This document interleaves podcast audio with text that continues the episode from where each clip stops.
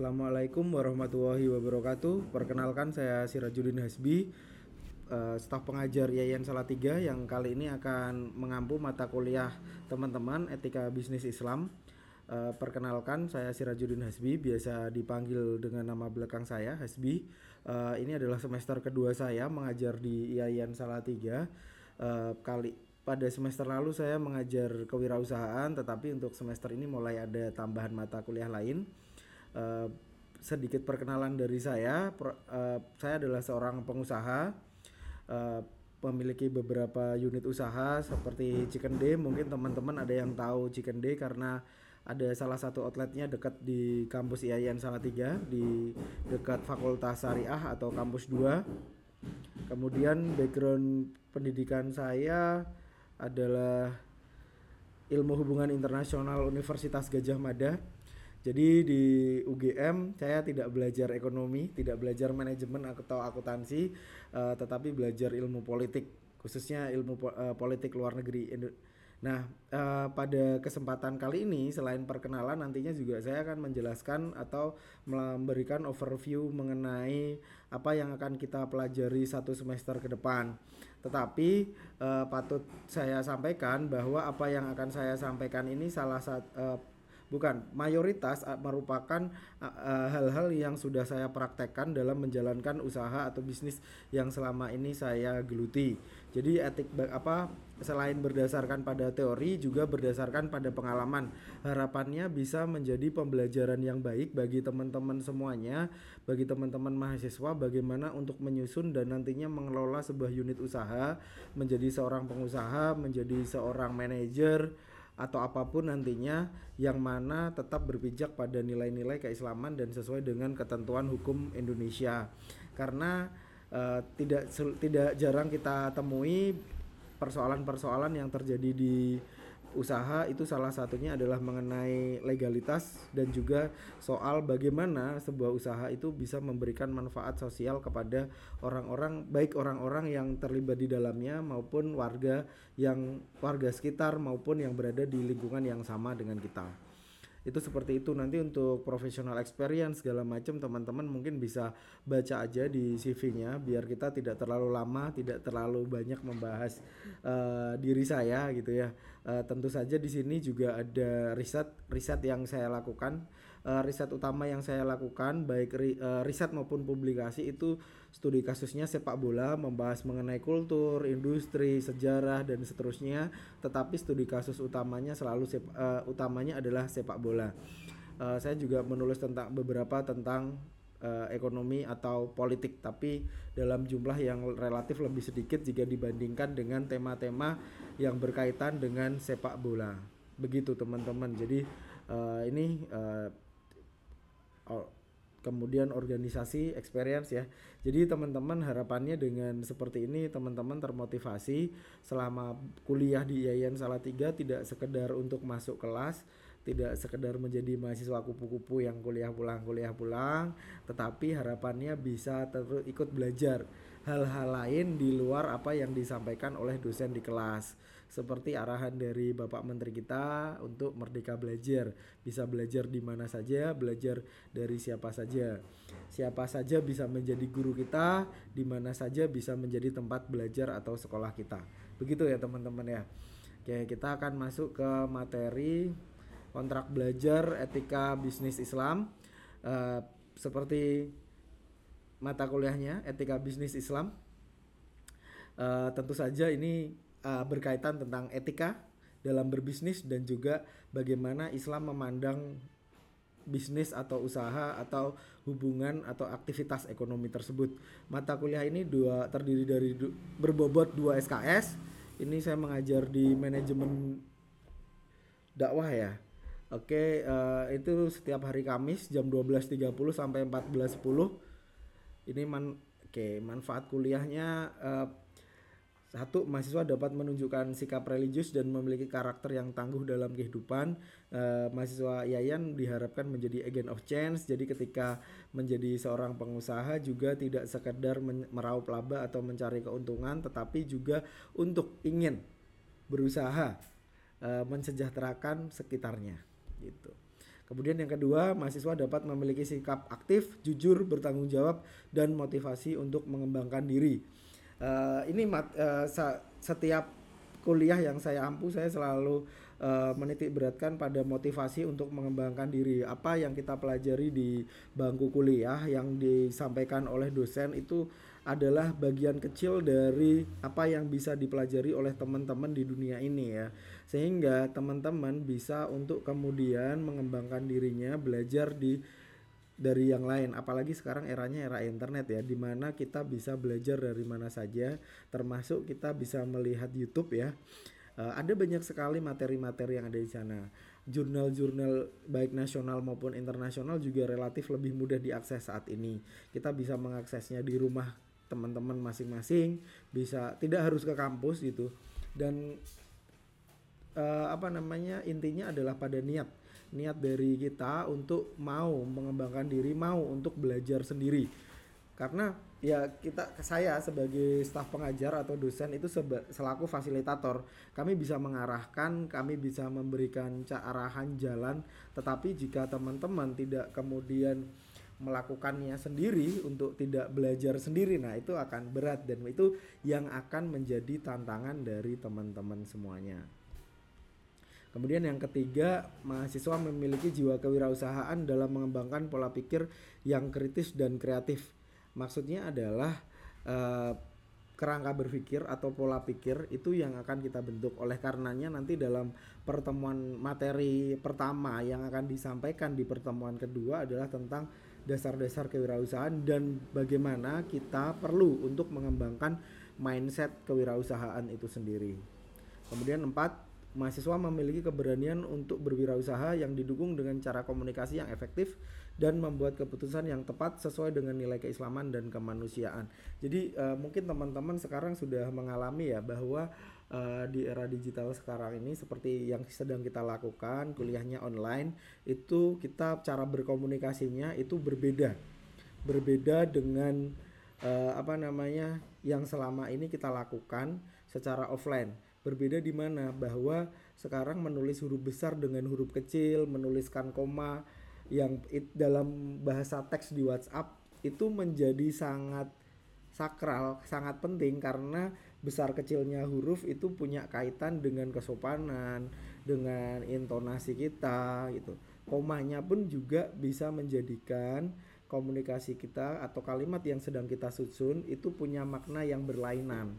Jadi eh, teman-teman manfaatkanlah man, uh, momentum selama kuliah online ini juga tidak hanya di kelas saya tetapi di semua kelas yang diikuti untuk juga belajar berkomunikasi. Kenapa? Secara digital. Kenapa? Karena ya sekarang aja eranya sudah seperti ini. Ketika nanti teman-teman masuk ke dunia kerja, maka the digital era itu akan makin berkembang dan akan makin banyak pekerjaan yang bisa dilakukan secara digital, secara remote, tidak harus ke kantor, bisa dilakukan di mana saja dan pengembangannya bisa seluas-luasnya.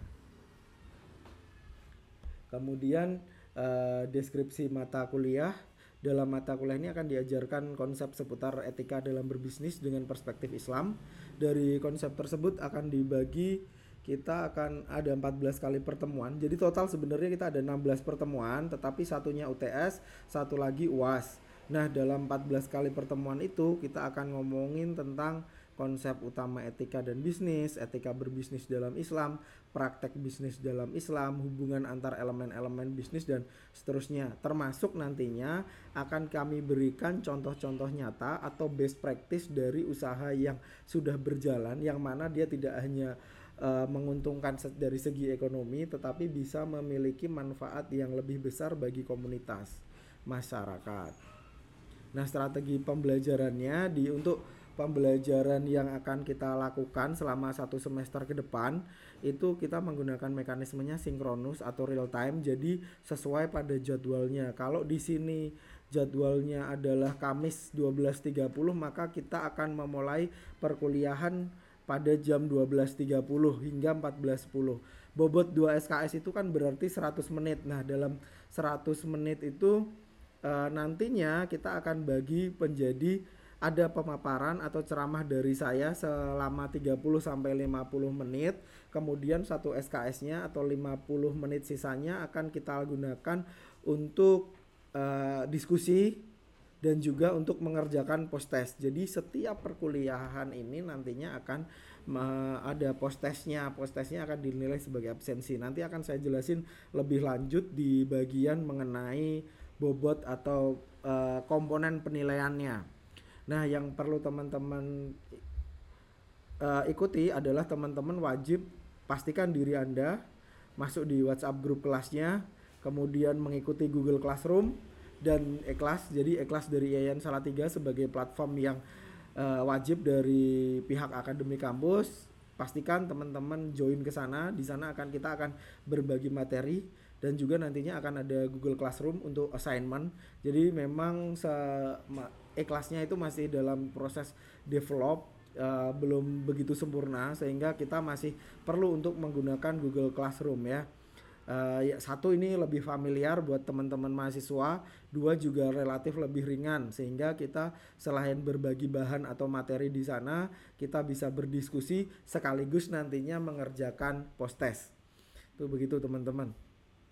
Kemudian tugas dan ujian post test, post test akan dilaksanakan setiap nah ini ya yang uh, tolong dicatat betul uh, harus didengarkan betul dicatat bahwa uh, post test akan dilaksanakan setiap akhir sesi pembelajaran.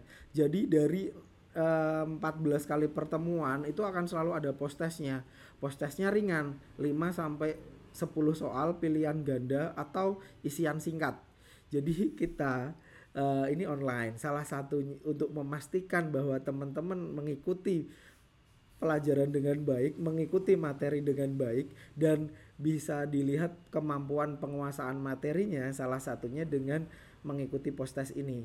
Nah, post test ini akan punya nilai sebagai syarat nilai absensi. Kalau Anda mendengarkan video ini, menyaksikannya, tetapi Anda tidak mengerjakan post test, maka Anda tidak akan dihitung absen. Jadi absen itu Anda harus mendengarkan ini, menonton video ini, membaca materi PDF-nya atau referensi-referensi yang saya berikan, lalu mengerjakan post test. Kalau ngerjain post testnya itu nggak nonton videonya dulu, nggak bisa ngerjain, eh, nggak uh, bisa ngerjain, nanti nilainya jelek.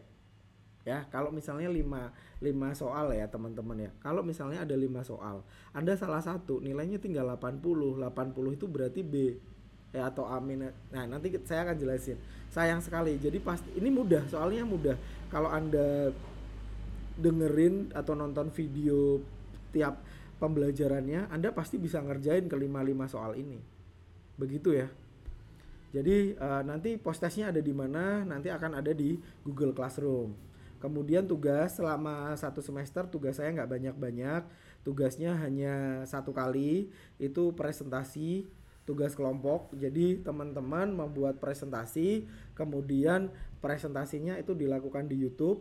Saya dan teman-teman mahasiswa yang lain memiliki kewajiban untuk menonton dan memberikan feedback terhadap presentasi teman-teman. Uh, mohon digarisbawahi bagi teman-teman mahasiswa nanti di pertemuan ketujuh sebelum UTS ketika ada presentasi itu wajib hukumnya untuk menyaksikan dan juga berkomentar di kolom komentar. Kenapa? Karena itu nanti akan bernilai sebagai absensi atau nilai kehadiran. Itu seperti itu. Nah, nantinya PDF atau materi presentasinya itu diunggahnya di Google Classroom. Nah, eh, bagi teman-teman untuk setiap berkomentar, setiap berdiskusi, mohon selalu cantumkan nama lengkapnya dan uh, NIM ya biar kami saya dan Mbak Aziza asisten saya itu mudah dalam mendata absensi dan keaktifan dari teman-teman semuanya pastiin ya hafal sama nomor NIM-nya. Uh, pernah mahasiswa saya itu tidak hafal sama NIM-nya dia salah menuliskan NIM-nya akhirnya nilainya nggak masuk. Kita harus cari bareng-bareng. Jadi jangan sampai ini terjadi ke kelas ini ya. Kemudian yang ketiga itu kita ada UTS dan UAS UTS-nya itu uh, bersifat tertulis. Nanti uh, materi selama tujuh pertemuan itu kita rangkum akan menjadi soal UTS. Uh, eh, UTS-nya kapan ya? UTS-nya sesuai jadwal dari akademi kampus. uh, nanti ada di bawah keterangannya ya. Kemudian untuk UASnya nanti uh, seperti tugasnya yaitu presentasi, tapi kalau UTS itu kelompok, maka UAS ini presentasinya individu. Nah, pastiin Anda mengikuti UAS, mengumpulkan tugas UAS ini karena bobot nilai apa UAS ini adalah yang paling besar. Begitu ya, teman-teman ya. Oke, mohon maaf kalau misalnya ada suara-suara di luar suara saya uh, masih ada bocor ya, teman-teman ya. Uh, mohon harap maklum. Oke, kemudian berikutnya adalah kriteria penilaian. Setiap tugas dan ujian yang dikerjakan tidak diperbolehkan adanya plagiarisme dan wajib menggunakan penulisan yang sesuai dengan pedoman umum ejaan bahasa Indonesia atau PUB.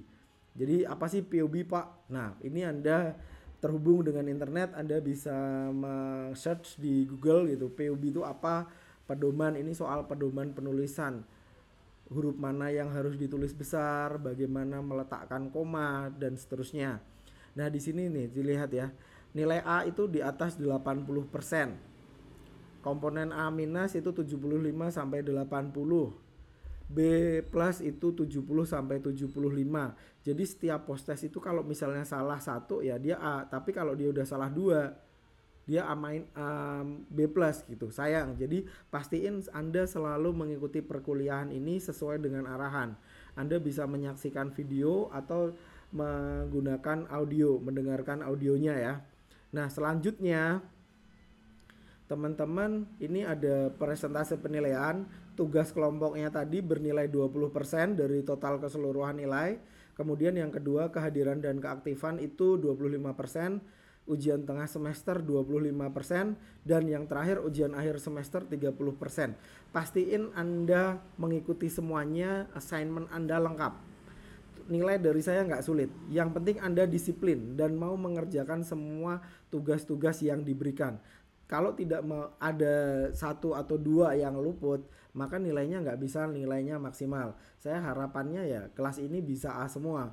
Tetapi itu harapan saya tanpa kerja keras dan kedisiplinan dari mahasiswa, saya juga sulit untuk memberikan nilai yang A. Karena ini bagian dari keaktifan teman-teman semua dan juga niat dari teman-teman semua untuk mengikuti seluruh uh, proses perkuliahan dan mengumpulkan tugas maupun ujian lain-lainnya sesuai dengan ketentuan yang telah ditetapkan. Oke, kemudian ini jadwal perkuliahannya. Seperti yang saya sampaikan kita ada 16 kali pertemuan, duanya adalah di UTS, ujian tertulis nantinya dan yang terakhir itu UAS pitch deck gitu ya. Kita akan uh, pada pertemuan pertama ini seperti yang saya sampaikan di awal bahwa ini untuk perkenalan dan menyampaikan materi pembelajaran serta kontrak belajarnya Anda tahu sudah bagaimana untuk mendapatkan nilai di kelas saya mau nilai A ya Anda harus mengerjakan empat komponen penilaian ini tugas kehadiran dan keaktifan ujian tengah semester dan ujian akhir semester kalau salah satunya luput sudah dipastikan Anda tidak bisa mendapat nilai yang maksimal dan itu sayang sekali buat Anda gitu ya. Kemudian di pertemuan kedua nantinya kita akan membahas mengenai anjuran berusaha dan berbisnis dalam Islam. Nah ini yang sebagai dasar kita. Jadi eh, apa dasar-dasar kenapa sih orang Islam harus berwirausaha atau diperbolehkan berwirausaha gitu? Apakah menjadi pekerja itu tidak baik? Enggak. Baik, semuanya baik ya. Selama Anda bekerja bermanfaat bagi orang lain gitu ya.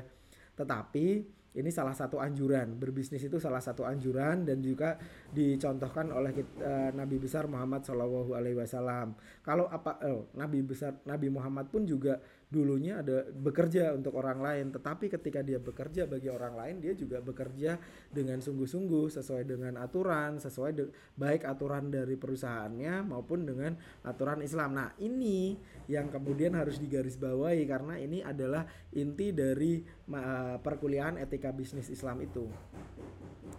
Yang pertemuan ketiga adalah etika berbisnis dalam Islam kemudian yang keempat etos kerja dalam Islam Nah, di etos kerja dalam Islam ini ya itu tadi ya. Anda mau jadi pengusaha, Anda jadi mau bekerja, bekerja di mana pun gitu ya. Uh, itu juga diatur atau punya dasarnya dalam Islam. kemudian prinsip etika bisnis konvensional dan Islam. Jadi kita memperbandingkan bahwa secara hukum kita berada di Indonesia, tentu kita terikat dengan hukum-hukum nasional Indonesia. Nah, kita akan nilai, kita akan pelajari itu. Nah, ketika kita mempelajari itu, kita berbandingkan dengan nilai-nilai keislaman, agak yang mana agar kita tahu, agar kita memahami bahwa kita sebagai seorang Islam, ketika kita berwirausaha atau kita bekerja, kita dibatasi oleh aturan-aturan yang konvensional oleh perusahaan atau negara itu tadi dengan uh, aturan-aturan atau arahan yang berbasis keislaman yang di yang ada yang dasarnya ada di Al-Qur'an dan di hadis. Nah, ini kenapa saya sampaikan seperti itu karena di uh, apa ruh dari mata kuliah etika bisnis Islam itu adalah praktek bisnis yang diperbolehkan dan dilarang Islam. Ada ya Pak praktek bisnis yang diperbolehkan dan dilarang oleh Islam? Ada bahwa ketika kita berbisnis itu juga ada kita akan menemui uh, kompetitor kita atau di pasar ya kita kan nanti akan terlibat di pasar gitu Eh, pasar ini tidak melulu pasar tradisional ya, tetapi maksudnya pasar atau market itu adalah tempat orang beraktivitas ekonomi. Nah, di situ teman-teman akan menemui praktik mana yang diperbolehkan dan di, tidak diperbolehkan. Ha, uh, jadi halal, kita tahu kata halal, kita tahu kata haram. Tetapi di dunia ini halal dan haram itu tidak sehitam putih itu, tidak uh, tidak mudah bagi kita untuk tahu atau apa ya uh, kita tidak selalu kita ngerasanya ini uh, benar gitu ya tetapi bisa jadi dia nggak benar. Contohnya adalah misalnya halal halal yang kita pahami adalah misalnya barang-barang yang kita perdagangkan itu halal itu secara by produknya dia halal tetapi ternyata by prosesnya dia menjadi haram. Kenapa? Misalnya di pasar ada pedagang daging yang dia curang. Timbangannya dikasih pemberat sehingga ketika orang beli satu kilo sebenarnya dia hanya 800 gram. Nah itu daging ayamnya itu halal tetapi proses jual belinya menjadi haram Nah, ini yang menjadi ruh kita. Bagaimana agar kita bekerja, berwirausaha, berkegiatan ekonomi ini halal terus agar menjadi berkah. Pekerjaan yang dia kita tujukan untuk menghidupi diri kita dan keluarga dengan sungguh-sungguh berdasarkan pada nilai keislaman itu tidak sekedar akan diganjar dengan nominal rupiah tetapi akan dihitung sebagai ibadah begitu teman-teman ya. Nanti kita akan pelajari itu selama satu semester ya. Kemudian ini tugas kelompoknya pra presentasi praktek bisnis yang diperbolehkan dalam Islam. Nanti kita akan bagi kelompoknya. Oke kemudian UTS UTS akan membahas materi sebelum UTS kemudian pertemuan 9 setelah UTS adalah etika bisnis dalam produksi konsumsi dan distribusi dalam Islam 10 etika perusahaan terhadap karyawan dan pelanggan. Jadi kalau kita nantinya kalau Anda adalah pekerja maka Anda itu juga dilindungi oleh etika bisnisnya Islam. Jadi maksudnya Islam itu mengatur bagaimana hubungan seorang pengusaha dengan pekerjanya, dengan karyawannya, juga mengatur antara hubungan perusahaan dengan pelanggannya gitu.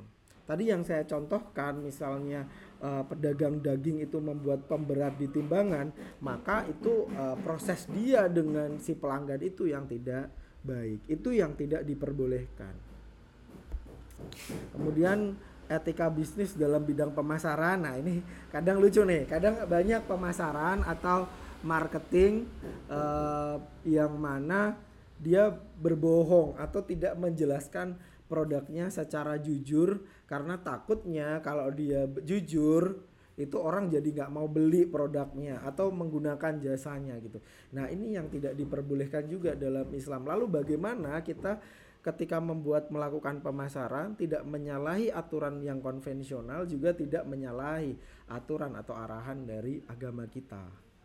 Ya itu memang ruhnya pelajaran kita mata kuliah ini. Kemudian uh, good corporate government ini ya kaitannya sama pemerintah. Jadi pemerintah Indonesia sendiri itu juga sebenarnya mengatur punya perundang-undangan yang mengatur pengusaha yang mana agar menjadi pengusaha yang bertanggung jawab makanya kemudian juga diatur ada eh, undang-undang tenaga kerja untuk mengatur hubungan antara pemberi kerja dengan pekerjanya.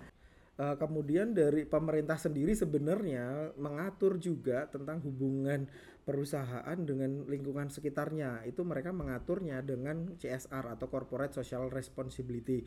Ini adalah arahan dari pemerintah atau negara bagi para pengusaha bagi perusahaan yang dia bisa berkembang kemudian juga mengeksploitasi atau bahkan perusahaan yang mengeksploitasi suatu daerah mereka wajib untuk memiliki CSR Corporate Social Responsibility yang mana itu tujuannya untuk mensejahterakan mereka yang berada di lingkungan yang sama atau satu daerah yang sama gitu.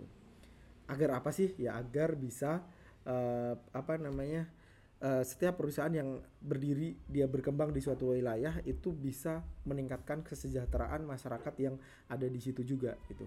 Nah kemudian kalau uh, selain ke soal hubungannya dengan masyarakat itu juga ada yang hubungannya terkait dengan lingkungan, lingkungan dalam artian alam bahwa perusahaan itu bagaimanapun dia punya ekses negatif terhadap alam. Bisa soal limbahnya, bisa soal penambangan pohon atau pembukaan lahan untuk membang mendirikan pabrik atau bisa juga soal apa namanya daerah resapan hijau dan seterusnya. Nah, pemerintah memiliki aturan C corporate environment responsibility ini. Dan ini salah satu studi case tadi yang selama ini menjadi ramai diperbincangkan karena banyak CSR atau terutama corporate environment responsibility ini tidak berjalan dengan baik terutama di perusahaan-perusahaan yang eksploitatif ya, eks, ekstraktif, perusahaan ekstraktif itu so, seperti pertambangan contohnya. Nah, itu seperti itu. Nah, itu kita akan mempelajari itu dalam satu uh, pertemuan khusus karena keduanya ini menjadi penting. Siapa tahu nantinya teman-teman yang mengikuti mata kuliah ini men bisa menjadi seorang pengusaha besar atau setidaknya dia bekerja di perusahaan yang juga besar sehingga materi ini menjadi penting gitu ya menjadi penting untuk dipelajari, menjadi penting untuk dipahami agar nantinya ketika di lapangan, ketika menemui persoalan-persoalan seperti ini, Anda-anda semua sudah memahami, sudah tahu mesti melangkahnya seperti apa. Kemudian pertemuan ke-14 kita nanti akan membahas mengenai peran lembaga pengawasan usaha. Uh, ini apa namanya? Jadi ada lembaga yang bertugas mengawasi usaha agar tidak terjadi monopoli. Apa itu nanti kita akan pelajari. Atau kalau Anda penasaran, Anda bisa mencari tahunya ya, mencari tahu sendiri. Apa sih nama Komisi Pengawas Persaingan Usaha? Ya. Kemudian pertemuan ke-15 kita akan belajar dari best practice etika bisnis Islam pada bisnis yang berjalan. Jadi uh, bisnis apa saja yang sudah menjalankan uh, etika bisnis secara uh, Islam yang secara baik gitu ya itu kita akan co akan coba cari tahu pengusaha muslim teladan itu seperti apa. Dan kita akan kita setelah berbicara banyak teori kita akan melihat praktik-praktiknya. Yang menarik itu yang seperti apa yang sudah berjalan seperti apa kesulitan para pebisnis dalam menerapkan ini seperti apa.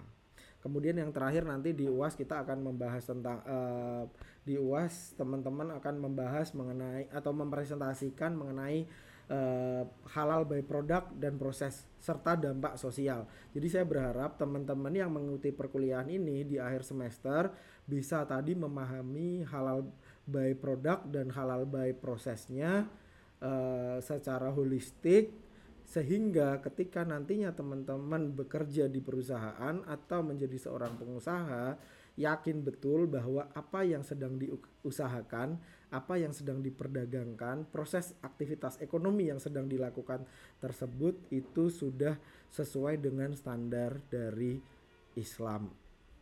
Gitu ya.